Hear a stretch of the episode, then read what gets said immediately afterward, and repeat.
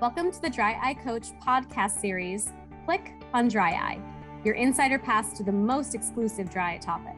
The series will raise awareness about the current and future state of ocular surface disease. The podcast will focus on a variety of topics. In today's episode, we have the pleasure of speaking with Dr. Hardeep Kataria, who practices as a medical optometrist in a multi specialty ophthalmology group focusing primarily on the management of medical glaucoma and dry eye. Welcome, Hardeep. Thank you so much to Walt and Tracy for having me here. I really appreciate the invitation. Hey, can you tell us a little bit about your practice and how you got into dry eye? Yeah, absolutely. So I was brought on into the retina clinic to focus on medical glaucoma management. And about a year in, I actually went in asking the ophthalmologist not to put me into the dry eye clinic because I wasn't interested in, in treating dry eye. And then about a year in, I would feel so burdened by the patients coming in and complaining of their symptoms of dry eye. And I felt like I had a really huge hand in that because I was putting them on glaucoma medications. And so that's how the dry eye um, clinic evolved. And I really love um, focusing on the intersection of glaucoma and dry eye in the practice, especially when it comes to enhancing patients' quality of life. Yeah.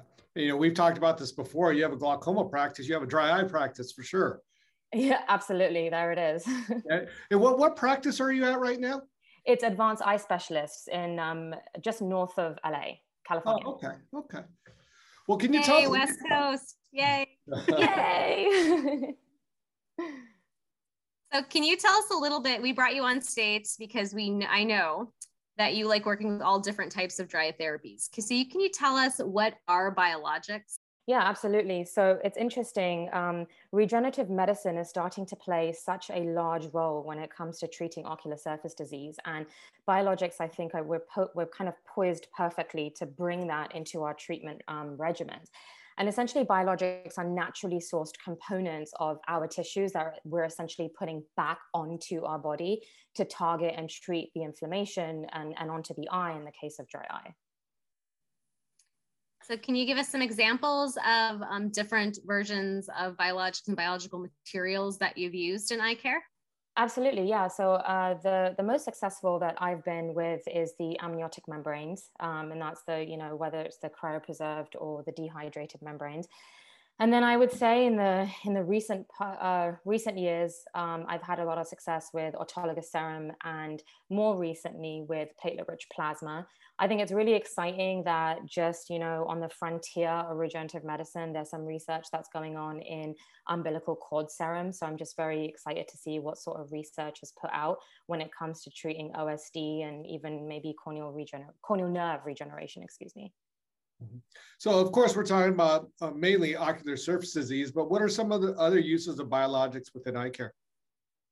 in terms of um, oh you mean oh, like neurotrophic keratitis i think that there is a significant amount of research that's happening when it comes to corneal nerve regeneration. Um, there are some small studies that have been put out you know using amniotic membrane and imaging the corneal nerves with in vivo confocal microscopy and mm. showing that increase in the nerve density. I think that has a huge application not only with dry eye but also with neurotrophic keratitis. And i think it's really i think it's really cool that you know when we have biologics and we're thinking of biologic treatment for dry eye, we're thinking of this as more like a late stage kind of last resort in, in traditional dry eye treatment. But when it comes to conditions like neurotrophic keratitis, it's actually something that's more accepted as an early treatment because it's such an advanced disease state.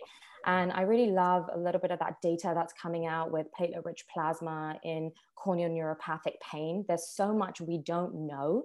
About what is happening when it comes to that that kind of neuronal level um, with the trigeminal nerve. So I, I think it's just very fascinating what we're learning. Yeah, I mean, you mentioned both of the hot topics right now, both neurotrophic and neuropathic pain.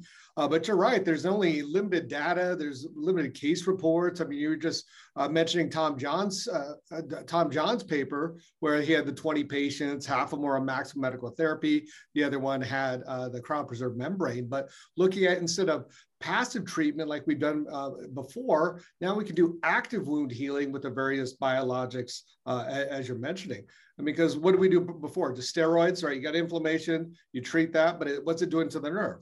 It's already been damaged, so we got to treat it uh, a, a, little bit differently. Absolutely. And so, So what is your, your what is your treatment algorithm and where does it fit in when it comes to the treatment of ocular surface disease? Yeah, I think these are great questions. Definitely causes for pause when I'm thinking about where it fits in the treatment algorithm.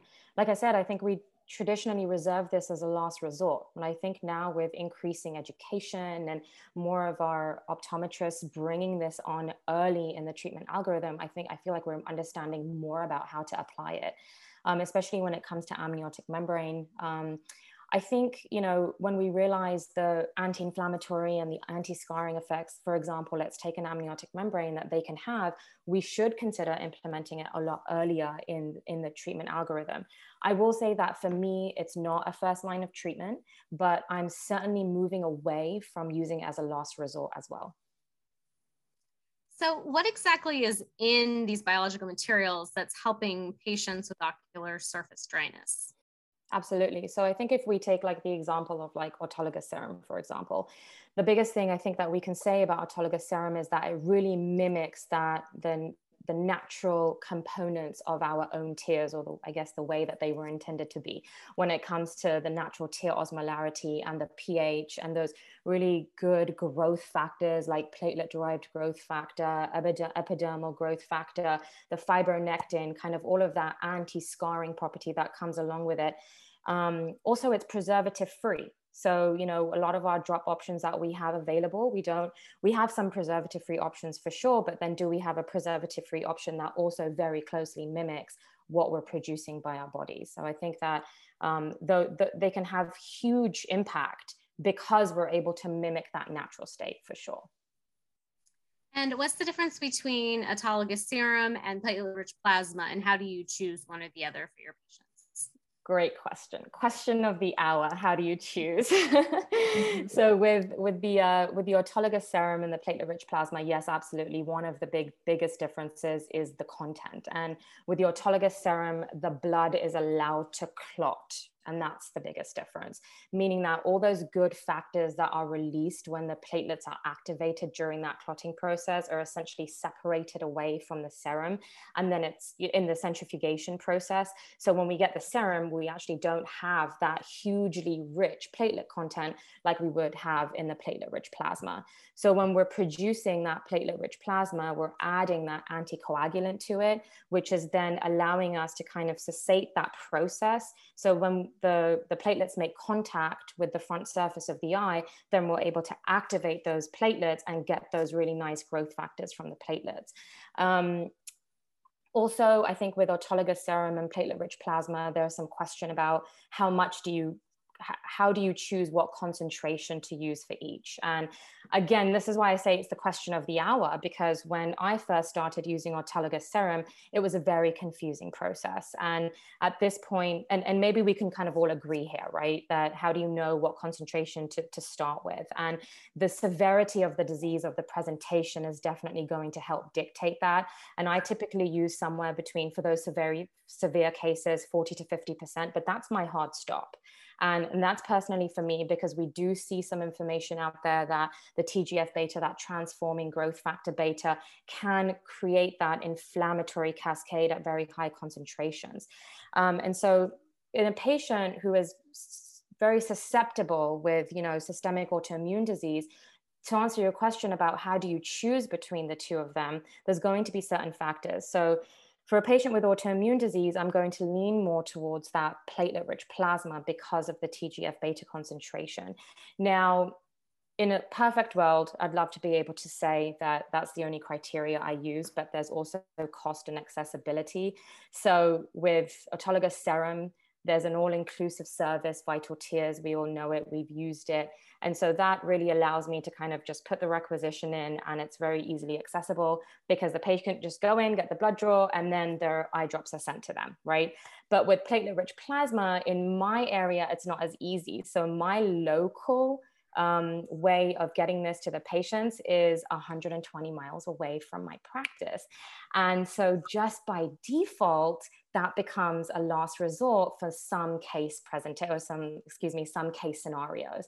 So it's, there are definitely real world challenges, right? When it comes to figuring out uh, which one to use. Um, and, and in certain situations, I know what I would like to use scientifically and what's clinically appropriate for the patient, but there are some real world obstacles that we have to be pay attention to as well. So you mentioned vital tears. Can you explain that that process uh, for our listeners? Yeah, absolutely. So with Vital Tears, I the way I set it up was I went online and they have a physician portal and I signed up for a username and password. And then there's a, a requisition form where they want you to put a little bit of information as well as a diagnosis for the patient. And then they ask you to specify what concentration of autologous serum and what frequency of dosing. And then they ask you specific questions about, you know, whether this is going to be a three month treatment. Would you like the patient to have refills. And it also allows you to find a blood draw station within a certain radius of your clinic, or you can put the patient's address in, and then it allows you to find a local blood draw area to the patient. And then that uh, requisition form is sent over to the blood draw station, and they actually call the patient to schedule that appointment for the patient to come in for the blood draw. So it's super easy for me because I go in online and I just fill in the requisition, and then the blood draw station is getting that information over to the patient. Patient goes in, they do the blood draw, and then the drops are sent to the patient. Um, so it's it's a very streamlined process, also very convenient. And I've learned a few lessons as we've um, you know prescribed autologous serum through this process. The blood draw stations have been very good about giving me feedback. And so there was one case, which I'm going to share now as a clinical pearl, because this is something that I learned.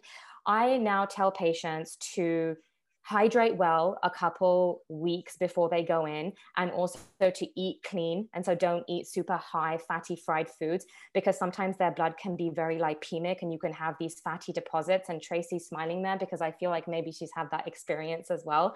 And that was something that i learned um, from uh, from the labs. Um, and so I, I, love that communication because now I can really help my patients get the draw that they need and also not waste their time.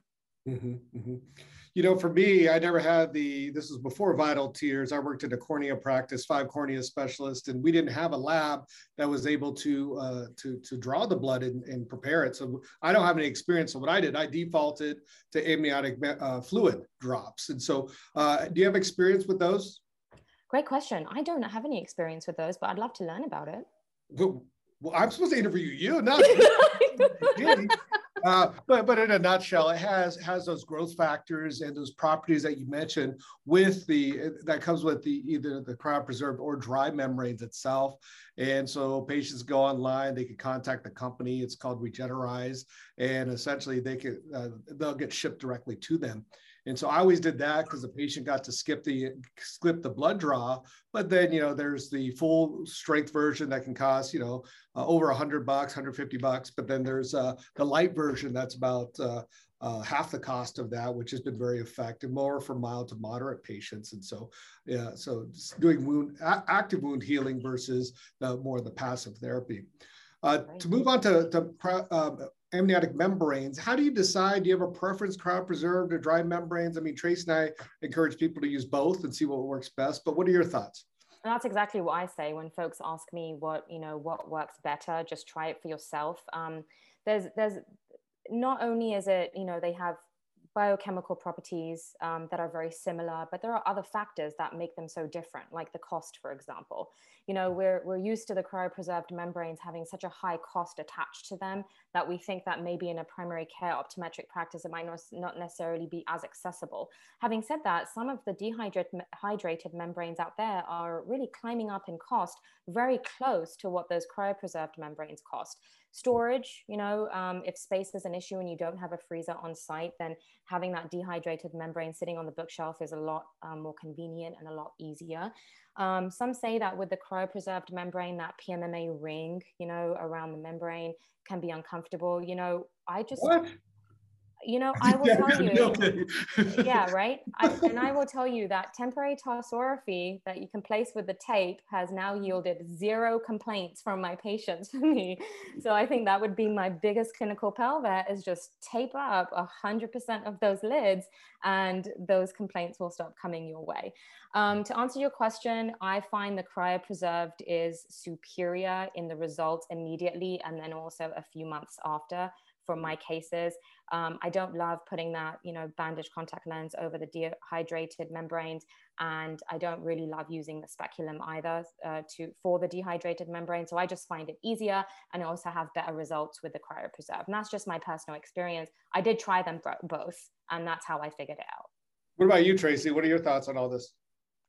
Um, so I like the results from the cryopreserved as well. And again, I found the tape psorrhaphy because you just don't know who's going to have sensation. There's no way to predict who's going to feel it versus who's, who's not and where it's going to center. So the tape psorrhaphy absolutely is a fantastic idea. Um, I don't like to, it's, it is much easier clinically to do a cryopreserved, to have to dry off the cornea to place a dryer membrane. It's a little bit more of an intricate process to start with. Um, I'm definitely doing more cryopreserved than dry right now just because I do have the storage space and they do last for a couple of years the cryopreserved so I find that I um I just like using them for me as a doctor. It's easier to put them in if you can put a contact lens on an eye. It's that fast. So cryopreserved and if a patient doesn't have a good experience with it you can pop it right out. So whereas a dry membrane is a little bit more intricate once it adheres to the front surface of the eye you have to use different techniques to physically extract it and get it off. So I'm more a fan of cryopreserved, but they both will work and both will um, have some sort of healing properties to them. So that's my take on amniotic membranes. Yeah, you know, working the cornea clinic once again. Actually, the mm-hmm. difference with the cryopreserve is for active wound healing. The dry mm-hmm. is for wound covering. As for the right. pain, I'm just upfront with the patient. I say, hey, you know, we've tried these other treatments. This is the next step. I'm going to put this large ring in your eye. Um, you know, you're going to know it's there. You know, people broken arm, they have to wear a cast. They need it there. We need mm-hmm. this for your healing. If for some reason you can't tolerate it, then we can take it out sooner than five to seven days. So that's essentially how I how I address that. Yeah, those are. I also use cryopreserve for first line sometimes. So if I have to get a cornea healed up before I can do any more therapy on it, if you've got real bad punctate keratitis and you just really need to clear up that cornea quick, especially with my ocular rosacea patients, sometimes going in and cleaning up the cornea first helps them to tolerate anything else that you're going to do afterwards, whether that be chronic anti-inflammatory drops um, or intense pulse light therapy, LipiFlow, ever whatever have you. If you were working on a, a clean and comfortable cornea, sometimes um, I'll start with that first, actually. Yeah, but then you know one thing we do have to mention is you can't just do it on dry eye patients, right? They mm-hmm. have to have some kind of condition, uh, right. keratitis, or you know whatever else it may be, uh, to to utilize that. So, so. Uh, Hardeep, so what is your algorithm then? So let's say you have a patient, a recalcitrant dry eye patient, um, that was referred to you. Where do you start? I mean, are you doing immunomodulators, anti-inflammatories? Can you talk about that process? Yeah, absolutely. I think it's really important to first figure out what's causing this, right? What's causing the dry eye. So identifying those comorbidities, whereas, whereas like you said, the rosacea, the meibomian gland dysfunction, the blepharitis, and getting that under control. And then when you're addressing the cornea, and obviously these are having these are happening very concurrently, right? And getting that getting that cornea under control and really helping that reepithelialization process. I typically start will start with a low dose steroid. Um, depending again on the etiology, if there's if it calls for it, if there's that you know aqueous deficient component, or I'm really suspecting long-term inflammation, yes, 100%, I will start on an immunomodulator as well. I have a um, very low threshold for throwing on an amniotic membrane, um, very similar, I think, to what Tracy is experiencing in her clinic as well. Again, just to help with reepithelialization. And again, just realizing that that is going to be more of a short term um, uh, result or, or, or effect or benefit, if you, if you will and then and then also considering autologous serum for patients with more systemic involvement. Yes absolutely. Mm-hmm.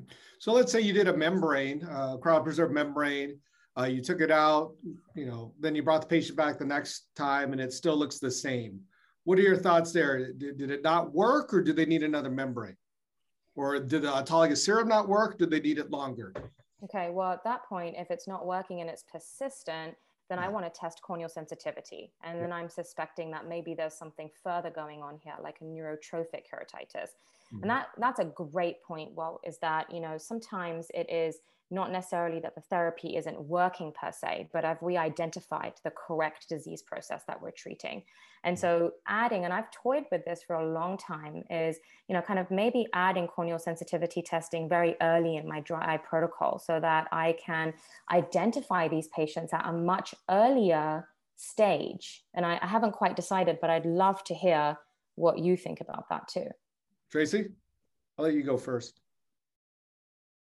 again, a mismatch in presentation with the level of staining. So a lot of staining without a lot of pain, absolutely doing corneal sensitivity testing.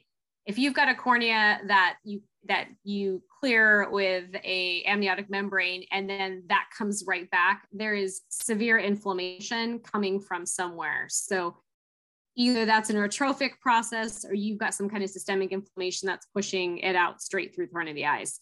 So either way, that in that case, that cryopreserved choice is not going to be your only therapy. That will heal up the front surface of the cornea, but whatever underlying disease process is still there is going to keep happening. So you're definitely going to have to target that process. Yeah, and for us, uh, you know, anytime I have a patient referred specifically for dry eye, I've started to implement uh, corneal sensitivity testing uh, just based on everything that you you all just mentioned. So, any final pearls of wisdom that you have for us there, Hardeep?